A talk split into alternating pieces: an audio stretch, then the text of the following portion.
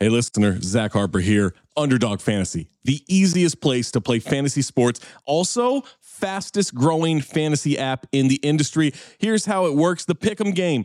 Pick whether your favorite players will have a higher or lower stat total in this week's game for a chance to win big. How big, you ask? I'm so glad you asked that question, listener. You can win up to 100 times your money in a single night. Pick between 2 and 5 players, build a pick'em entry. You can also do rivals picks. You can put like Tyrese Halliburton and Jalen Brunson against each other, and whoever has more points, more assists, more rebounds, whatever you want to do, that is your rivals pick. I would maybe go with Jalen Brunson in these playoffs. By the way, in the regular season, Jalen Brunson, scoring tear, going higher on his point totals all the time. Joel Embiid, whenever he did actually play, higher on his scoring totals all the time. Victor Wembanyama, for the next 15, 20 years, here's a pro tip for you, take higher on the blocks. That's right. So you're probably wondering, how do you sign up? Oh my God, listener, you are full of good questions today. Sign up with the promo code DING, that's D-I-N-G, to claim your special pick first-time deposit offer up to $250 in bonus cash.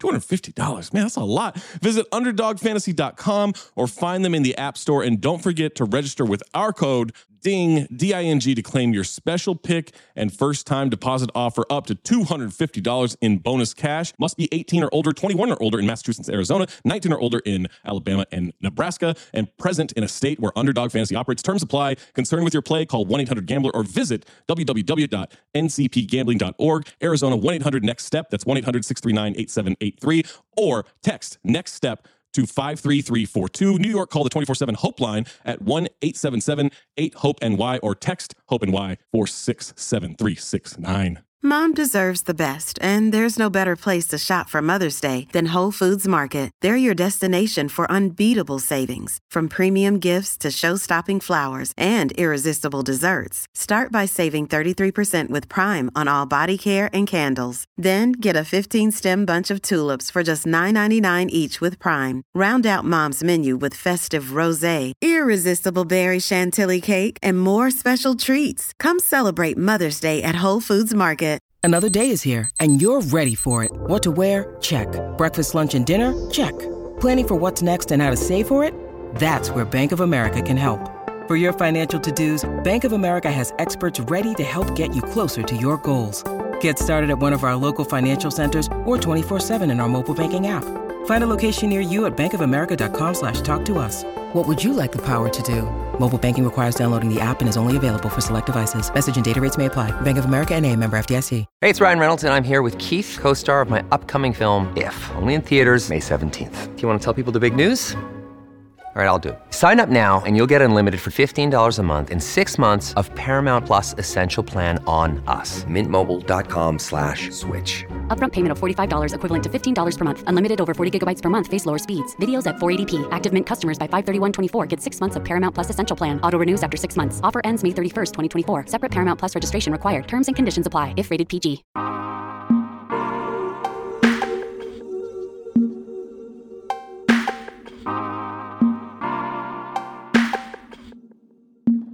Welcome back to another episode of Growing Up the Same. I'm your host, Trevon Edwards, and I'm joined always by my co-host, Jason Madison. What's going on, Jason? What up, bro? And today we have a special guest, Darrell Wright. What's going on, bro? Ain't nothing. How you, bro? How you doing? Man, I can't complain. Sir. Darrell Lawrence Wright is an amazing professional basketball player who was drafted in the 2004 NBA draft by the Miami Heat directly out of high school, where he won an NBA championship with them in 2006. He played in the NBA for 12 years. D. Wright, this is the one of the You ready? Yes, sir. Mashed potatoes or yams? Yams. Martin or the Fresh Prince? Martin. Jordan 1 or Jordan 11? Jordan 1. Warriors or Blazers? Warriors. At Magic Mountain, Deja Vu or X2? X2. Moet or Vuv? Moet. Mac-10 or Dub C? Dub C. The Last Dance or Hoop Dreams? The Last Dance. Are you a morning person or a night person? Morning now. Dame or Russ? Oh, no answer. That's the trick bag. I don't know, bro. Yeah. I'm going to go with the home team, though, Russ. Yeah. Bentley truck or the Rolls truck? Rolls truck. Suicides or burpees? Suicides. Hot sauce or Skip to My Lou? Skip to My Lou. LA traffic or Bay Area traffic? Bay Area traffic. Philly rappers or Florida rappers? Florida rappers. Thanksgiving or Christmas? Christmas. Jay-Z or Nas? Jay-Z. Pac or Biggie? Pac. Kanye or Pharrell? Pharrell. Eddie Murphy or Jamie Foxx? Eddie Murphy. Cornrows or fade? Fade. Dom Kennedy or YG? YG 400. Rodman or Ron Artest? Rodman. Fantasy sports or bet on the game? Fantasy sports. The bridge or the pipe? The bridge. Friday or don't be a menace? Oh, damn. I'm about to go with don't be a menace. Yeah, that's a cool one. I feel you. That's your class. Mm-hmm. Rise or you got served? Rise. And the last one, Drew League or Washington Park? Drew League. For sure. That's the one, too. Yeah, them some tough ones right there. God damn. Yeah. All right, bro. Here we go. All right. Tell us about Darrell Wright growing up playing baseball. Oh, man. You know, growing up playing baseball, man, that was something that my father really, really wanted me to do. He just seen the longevity in it. He knew, you know, it'd be something you could play forever. And, you know, that was something he played growing up. He didn't play basketball. He played a little bit of football, but baseball was like his number one sport, and also my grandfather. So that was kind of what was installed in me to be a baseball player. Fortunate enough to live right up the street from Rex Batten Cage. So they got probably half of my money growing up as a kid and my parents' money. So, man, yeah, it's just the things you see with these kids online now, putting the work in with basketball is pretty much what I was doing on the baseball field and in my backyard at the batting cages in that Holly Park. So, man, it was an everyday thing for me. I was doing something every day with baseball. So you mentioned that you put a lot of work in the batting cages, and that's different parks and putting the hours in that. A lot of people don't know we played AAU basketball together. How did you find balance to travel and play AAU basketball, but then also focus on baseball? Because you are a really good baseball player. Like right. A lot of people might not know that. Right. I think my parents made it real clear, like baseball is first. So if it's a bigger tournament, if it's a scouting tournament or whatever it is, that comes first. And if you do have enough time to go hoop, you could go do that. And they wasn't taking me, you know, Miss Yvonne was coming to pick me up, or Roy, somebody was coming to pick me up because, you know, they didn't really too much care for it. It was like, he's just doing that, you know, just to, you know, the hoop. They didn't know how good I was in basketball at the time either, but the number one priority was baseball. So if it was a baseball tournament or a scouting league tournament, I was going to go to that before any basketball tournament. Shout out to Roy and Yvonne, man. Classic. What position did you play in baseball? When I was younger coming up, I was a shortstop and pitcher. So that was the main two positions I played. Oh, and I did a lot of back catching. That's probably why my knees start getting bad when I got older. I was thinking back, because my mom always sending me old pictures. I was like, man, that's why my damn knees hurt so bad from all that back catching I used to do, man. But nah, it was Roy making us go to the sand dunes before games. Hey, we all could dunk though, so that was cool. Right. Hey. Facts. No.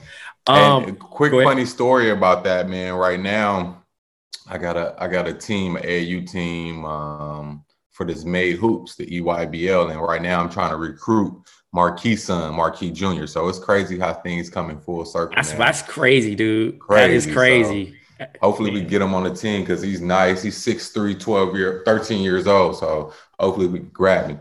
Yeah, and for you guys listening, Marquis is our AAU coach, is grandson. Yeah, mm-hmm, exactly. So that goes full circle in that situation. Who was your favorite player in baseball growing up? Favorite player in baseball was always Nomar Garcia-Power, Alex Rodriguez, Mike Piazza, David Justice. Those are like my favorite players. And Ichiro. What do you think about this generation and our generation being exposed to multi-sports? You know, like we had a chance to play whatever you potentially play. And if you made it to the varsity level, your coach was like allowing you to do it as two-sport athletes versus now. I think now parents just see the professionals, you know, they see the money, they see the lifestyle. So they kind of skip a lot of steps and they just, that's all they're thinking about. They're not thinking about what high school my kid is going to. They're not thinking about the college scholarship. They're just thinking about the NBA, you know, the pros. So I think that's what's really hurting these players because, you know, all this wear and tear on their body, they get to the league if they do make it. You know, their body is like a 30-year-old man because of all the working out, all the jumping, all the, you know, games every weekend. So I think it's kind of hurting them. And I feel like, you know, when you were playing multiple sports like we did growing up, it gave you a little bit of everything. Like my hand and eye coordination came from baseball. My toughness came from football. And then you just put that all together. And I think a lot of kids are missing that. And the fact that they don't even go outside and play other sports. Because, you know, if you didn't play on a team, you always played outside with your friends. You know, battle the streets, sports. For sure. Exactly. Battle the streets. That's what we had, for sure. Yeah, they're missing out on so much toughness, so much discipline, just, you know, going to play other sports and, you know, trying new things. Do you think that kids in AAU or just in basketball in general are playing too many games nowadays? Way too much basketball, man. And that's something, you know, we're learning now. You know, my first year having my own program is just, you know, the parents, especially during this pandemic, they're like, when are we going to play? When are we going to play? And it's like, your kid has missed so many steps and been having the worst coaching. We're trying to break the kids all the way down and build them all the way up from a fundamental standpoint, a team standpoint, leadership, all that, because now, you know, you just go out there, you roll the balls and you give a kid 30 combo moves and you expect him to do that. But, you know, you tell them to get in a triple threat or, you know, a jump stop. It's hard for them to do that. So it's like, man, we're trying to, you know, come from the basics, you know, make the kids fundamentally sound, learn how to play the right way. So I think the skill work is way more important than playing games at this age too, at the middle school age, you know. Once you get to high school, I hope somebody was coaching and helping you to learn all that stuff, but they're not really learning like that, man. It's pretty sad to see, too. It's a lot of steps to skip, especially with hype and athleticism, because that's where you get the peak or the burnout. So if you're playing all those games, whether it's 100 to 200 games from the beginning of the year to the end of the year, going in nonstop, you get there, the kid probably is the number one player in high school. The kid's probably the number one player in college. They get to the league. It's different levels to peak at, and they've reached that max. And that's the same thing. Like we were hooping. I mean, I know you started off with baseball. I started basketball at 4. By 27, I was burnt out. It wasn't whether – I mean, I probably would have a different mindset if I was doing it for a living. Right. But by the time, you know, B-level overseas – and I'm not making that type of money that's going to overcompensate, I was mentally burnt out and checked out. So I can see a bunch of kids, especially when they're told if they don't become a first round pick or as a young kid say, get it out of the mud, they struggle. You know what I mean? You know what I mean? So that's the different thing. And the league is getting younger. We got the league is getting younger. Where do y'all think that generational difference like is where the fundamentals are starting to lack? Like, do you think it came in like right now? Was it a few years ago? Like, where do you think that divide? I would say probably the last five, my son is 13, maybe the last 5 to 6 years. Every kid has a trainer. Every kid, you know, go do skill work and working with this guy and going to these camps. That's the big thing now. You go to these camps, you travel to different places, play in these top camps with all these kids. So you just play. They roll the balls out. Nobody's teaching the kids nothing. It's basically money grab. So the people, if you know the AAU industry, and I'm just realizing there's so much money in it. So that's what these people see. They see dollar signs when they see parents and kids. They don't see like, okay, I can help this kid. You know, if he doesn't make it, he could, you know, become this. They're not helping with none of that. They're just saying, okay, you come to train 2 or 3 times, that's like 200-300. each week or whatever the case may be. That's what they're looking at, you know. Oh, see. So is it, you think the coaching is not as good as it used to be when y'all was coming up?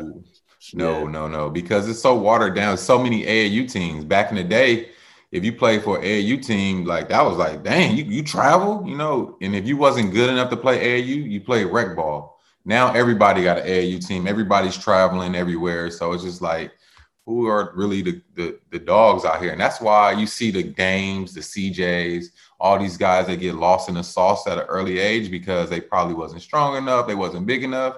And then they get to leave, like, man, he went to this school. It's like, no, they were just overlooked as a youngin because they were probably too small or they didn't have the opportunity to play against the top dogs when they were in high school. Shouts to the underdogs, man. All right, transitioning to bikes. What is your connection to bikes growing up? Man, you know, that's just something we did in our neighborhood. You know, you either was on a GT Dino or you had the Mongoose. And, you know, my pops I used to always beg him for that Dino. I like, man, I need the GT Dino. And I only rolled pegs on the back. I was about to say, don't forget the pegs, man. I had the pegs. Straight up, you know, fishtailing trash cans, you know, messing up the neighborhood, wheeling the whole block. That's the type of stuff we used to do, man. And that was also, you know, your give up to where you was hanging out at. You know, if you go into the homie house and nobody can find you, everybody biking a line in the front yard, you know, okay, all the homies is at so-and-so house. So, man, that's just something we did, man, you know, from being dong ditch to wheeling, fishtailing, all that type of crazy stuff. We did that in my neighborhood. Don't forget about putting the soda cans at the back of the tires. Oh, yeah. Heck yeah. Making it sound like a motorcycle. That's so thirsty now when I think about it. But I'm sure, you know, as being a father now, your kids be in amazement that you're so well versed in like multiple things. I mean, that was the thing that we got a chance to do. We got a chance to play pogs. We got a chance to play video games. We got a chance to ride bikes. We got a chance to play street football. You can go down the line of growing up in the 90s versus now. It's either screen time or multiple commitment to one sport or whatever they're interested in. I mean, they have a little chance to get paid playing video games now at this point. So as far as riding the bikes, do you have any funny stories about, you know, any funny bike stories? I know I have one. Funny bike stories, man. Or like even falling off a bike, because I know I used to eat shit like coming down the hills. We used to like to, I don't know if you guys ever did this, when on a bike, you sit on the handlebars backwards and you just ride like that. So, you know, doing crazy stuff like that. I used to live in a cul-de-sac down the hill. So coming down there fast as hell, falling, just doing dumb stuff, playing ding dong ditch on the bike. You know what I'm saying? Not banging on people's door and trying to hurry up and run like the neighbors don't know that we the only ones in the neighborhood on the damn bikes. They know who it is. So that used to be my funny stuff and, you know, like cool stories, just doing crazy stuff and thinking we were really X Games and all that stuff. Tony Hawk on bikes. Yeah, for sure. That's definitely. I related riding bikes to like motocross. I mean, I couldn't separate the two, but it was like back when Kmart was in Compton, they had these like construction hills and I was going in the back and I'm hitting these hills with the homie and I got jacked on my bike. By some T flats, right? And for my listeners, T flats is a Mexican gang in Compton, and they're not too fond of, you know, black people in general, right?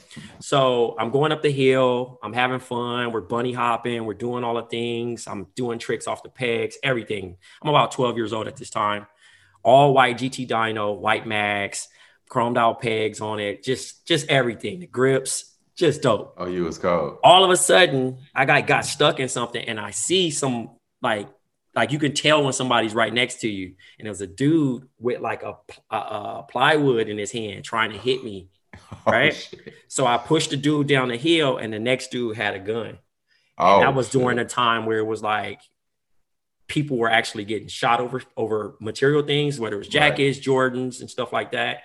And I had to think fast and I just gave up the bike, but I was so mad, dog. I still think about that to this day because I love that bike. And now when I see the bikes now, they're probably $500, $600 if you're trying to really get it back to how it was at that time. Right. And I know I'm just too damn old to be on a bike now, but just really thinking about it, man, those are some fun times, dude. Even though I got my bike stolen, I got jacked, I still wouldn't change that moment, man. It was definitely a fun moment. Yeah, it happens, man. So our last subject with you was video games. Tell us about video games. So I did play a lot of video games probably before DeLon came around. You know, I played a few games, but it was like what Nintendo I think we were on, Duck Hunt. That used to be my favorite. Yep.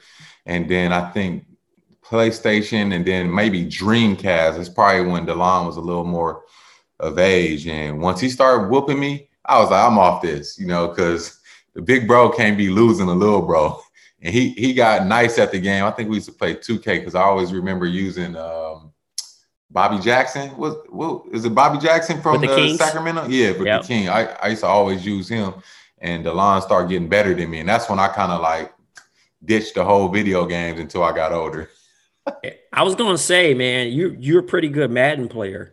Yeah. A lot of people don't know about that. Like, you know, I don't know if they need to do a celebrity Madden tournament or something, but I will say I put down Madden a long time ago. I'm still playing video games, but yeah, I was always into 2K. And I mean, I played some other titles and stuff like that, but that was kind of our little break. You know, if we went to Vegas, we would bring a system. I think we had Dreamcast. I think we had Sega Dreamcast at the time when we went to, you know, during our time. And not a knock to the NBA at that time, because I think the early 2000s wasn't watered down, but the Lakers were just constantly winning.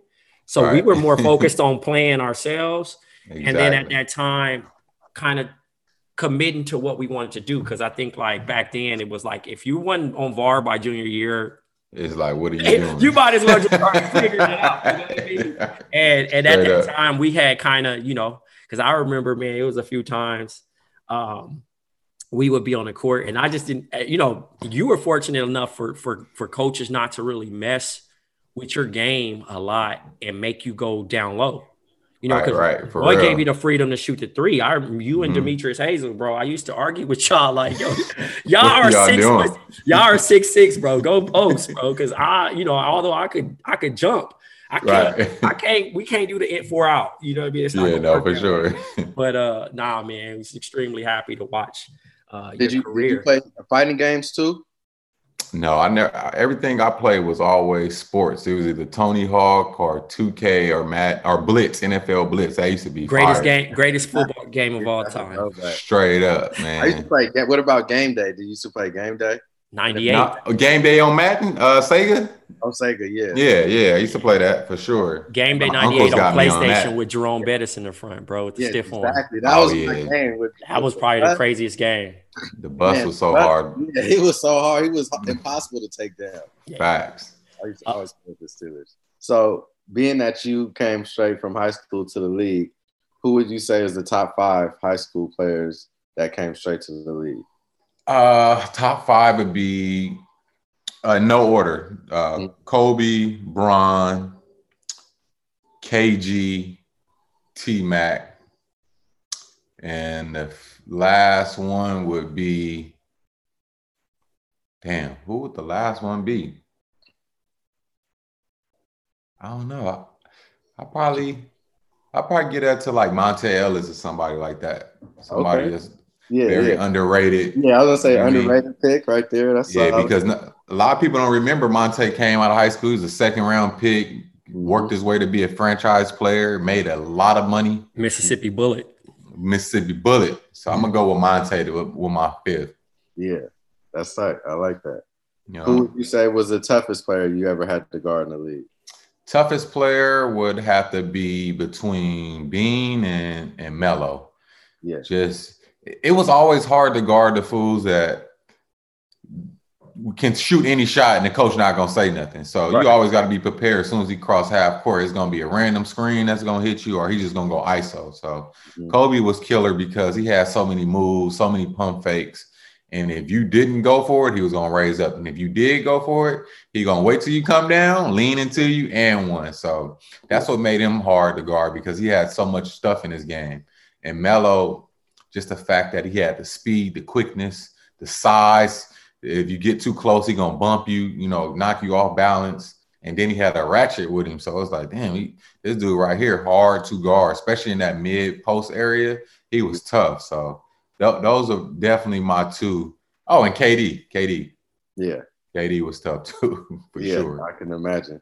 So them 3 For sure. Was it anything like that you would kind of mentally prepare yourself, like the night you knew you had to play them, like, fuck, let me get a few, you know what I'm saying? Man, the only thing you do is pray that they have an off night, because guys like that, you're not going to just go and shut them down. First off, you can't touch nobody, especially them guys. When you get to that caliber, you breathe on them, it's a foul. So, right.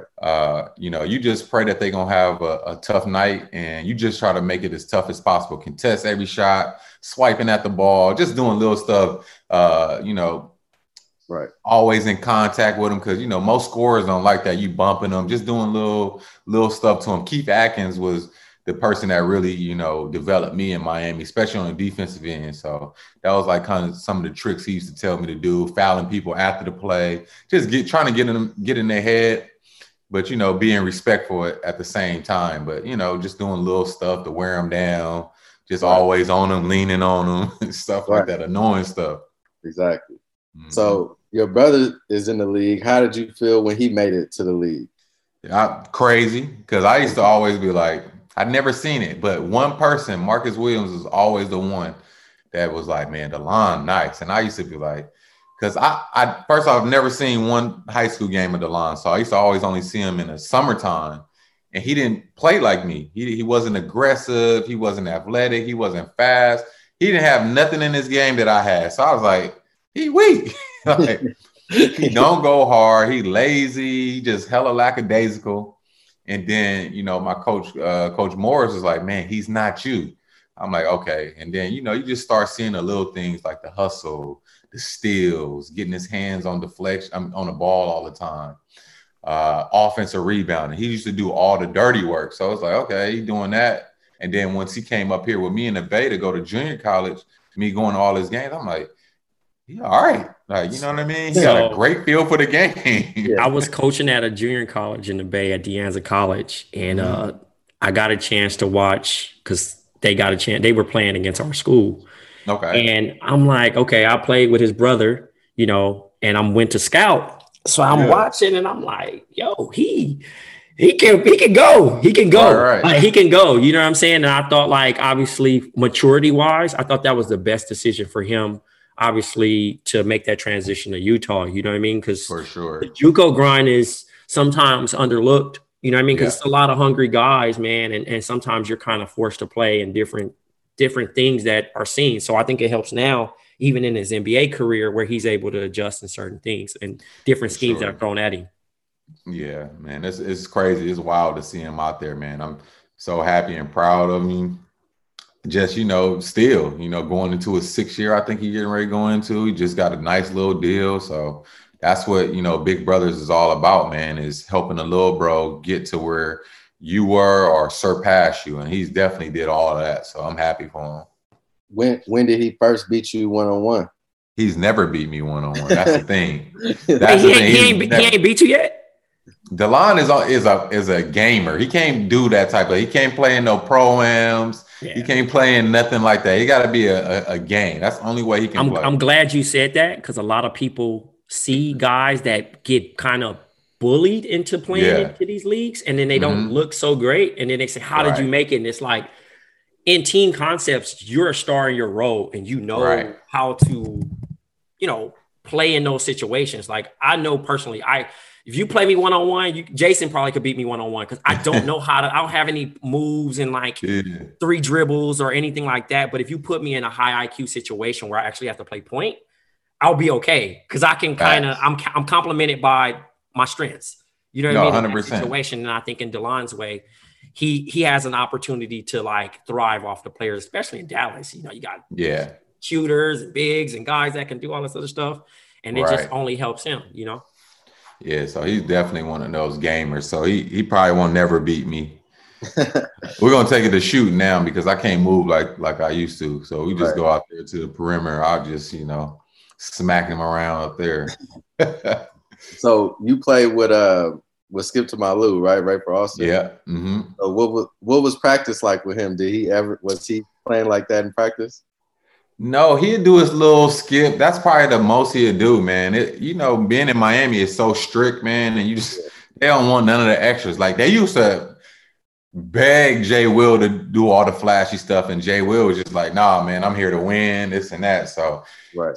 Nah, you never, but, you know, one thing I can say for Skip to be, you know, known more of a street legend, street ball legend, he was nice. Yeah. Like, he could knock down the shot. He was a great playmaker, a great passer, and he could score the ball at a high level. And I don't think he got a lot of respect for that just because so many people saw him as Skip to My Lou. Exactly. So it was always crazy to see him at practice or whatever, you know, because, you know, I grew up watching him on mixtapes and stuff like that. But Skip was definitely a underrated, good underrated NBA player. What would you say is your favorite childhood memory? Favorite childhood memory? Ooh, mine would probably be when we went to Orlando and won the World Series, the RBI World Series out there. So from that, we went and played. We played like teams from Puerto Rico, all over the country. Puerto Rico was there as well. And after that, after we won, Gary Sheffield bought the whole team championship ring. So we got him at Dodger Stadium, went on the field before the game. Oh. So that was fire to me.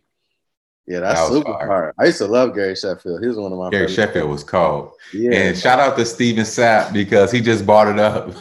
We won back-to-back. So I don't know how much the rings cost, but the next year we didn't get nothing. I was like, no, I'm like, oh, yeah, we're going back to Dodger Stadium. We're about to get another ring back-to-back.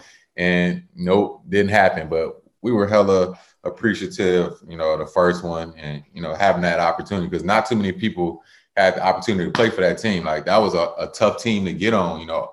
It was called RBI, Reviving Baseball in the Inner City. So you got all the kids all around L.A. coming to try out for that team. And when you made that team, that meant something. So, yeah, that's dope. That was pretty dope. What's significant about 135? You know, just a brotherhood, you know, a bunch of dudes that – all looked up to each other, you know. D-Wade looked up to Q. I looked up to Q. I looked up to D-Wade. So, you know, we all solid dudes. So when we all played together, it's like, dog, this is crazy because them dudes almost made me move to Chicago. Like, I was going to look at houses in Chicago after my first year, really thinking about moving out there to be at Hoops Gym with Tim Grover and all the Chicago guys. It was like some of the best run. It's before, you know, I even knew that they was hooping like that at UCLA. So I'd be in Chicago hooping with all the good guys from Chicago. And that's when we kind of really build our bond over the 2 summers with me, D-Wade, and Q. You know, partying, hanging out at Q house, you know, just having fun, bro. And those are my guys, man. I look up to those dudes so much and respect them so much. It's kind of the reason why I named my first son, you know, after the both of them because, you know, how they took me under their wing and how they showed me the ropes. I was like, I'm always in debt, you know what I mean, to these guys. That's amazing. So now looking back at everything, right? Mm-hmm. I'm older. I was going to say 35. I ain't going to age you yet. You ain't there yet. I got like a month. A month left. Hey, you know what I'm saying? That's crazy, dude. Crazy. 35, man. What advice would you give 18-year-old Darrell? Oh, man. The number one advice I give myself is the NBA Darrell is, you know, take advantage of those relationships around the arena. You know, those people that sit in courtside. Those people are sitting there for a reason. You know, I thought when I first got to the league, I couldn't relate to many people because these people weren't from where I was from. You know what I mean? And I never thought, you know, they'd have interest in where I come from, my background, what I'm into and stuff like that. So it took me until I got a little bit older to be like, oh, damn, these people are pretty cool. You know, they're fans of me. You know, they want to get to know me. They want to help me and stuff like that. So taking advantage of relationships and kind of being how I am now, you know, networking all the time and being a connector and, you know, having so many different connections everywhere and different friends. I wish I would have did that at a younger age because, you know, never know what I'd be doing right after basketball or whatnot. You know, I got a lot of great things brewing right now, but, you know, just imagine if those people from 17 years ago, you know, I was cool with that was sitting around the arena. Well, being a young pro too, man, we, you know, you look at it just the expectations of a 19-year-old or, you know, just 19 and just growing up in the NBA. Yeah. You literally grew up in the NBA. Right. You have your cool hat on. Yeah. And sometimes like you were blessed to be around that 06 Miami Heat team. Mm-hmm. And you're around like vets that really did it at a high level. You know what I mean? And that experience alone probably extended your career to how, you know, to the time that, you know, that kept you around. Yeah. Yeah, I think a lot of teams, my bad to cut you off. I think a lot of teams realize the value, you know, that was for me, you know, when I was playing with the Steve Smiths, the Eddie Jones, Wesley Person, all these great names, because I call out all the older ones because they were like my age right now when I was 18. I thought these dudes were like dinosaurs, like y'all old as hell. So I think once I, you know, was able to get away from Miami, you know, they felt like that was my time to grow and expand and, you know, be me. You know, a lot of teams saw that value because the first thing they used to say is like, man, we need to know how y'all doing it down in Miami. That was always like the organization everybody looked at as like, you know, like first class. We want to be like them. We want our organization to be like them. We want vets to come in. We want people to want to be here and work hard. So I think, you know, after I left there, that helped me, you know, the other 3 or 4 places I went to after that, just because they knew what was installed in me for those 6 years in Miami playing for Pat Riley, Stan Van Gundy, Eric Spoelstra, and being around great players. That Heat culture. Man, Heat culture, man, for real. What was it like partying in Miami with Shaq and Kobe when they won the title? Man, that mess was crazy, bro. But the crazy thing is, I was ready to go. Yeah. Like, you know, I was ready to get back to the homies. This is when my wife and I just started talking too, so I was trying to get back, hang out with her, see what was good. So it was fun, you know, the 2-3 days before the parade, and then the parade happened. I was gone the next day. I was like, I'm out of here. The homies is waiting on me. Right. I'm going to catch y'all later. But we had a great time. I think we partied a little too much because that next season we was getting smacked around. That hangover, that championship hangover. Definitely. We definitely had that championship hangover for sure. Well, you're right, man. You know, it's a blessing, man, having you as a guest. Always appreciate you, bro, taking time out to talk to us, man. Yes, sir. Thanks for having me, fellas. It was dope. Yeah. Stay safe out here, man. Yes, sir.